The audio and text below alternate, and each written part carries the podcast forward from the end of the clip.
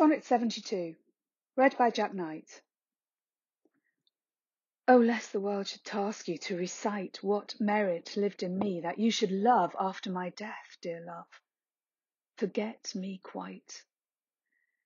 For you in me can nothing worthy prove, unless you would devise some virtuous lie to do more for me than mine own desert, and hang more praise upon deceased I than niggard truth would willingly impart.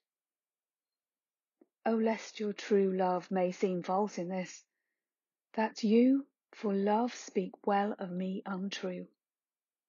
My name be buried where my body is, and live no more to shame nor me, nor you.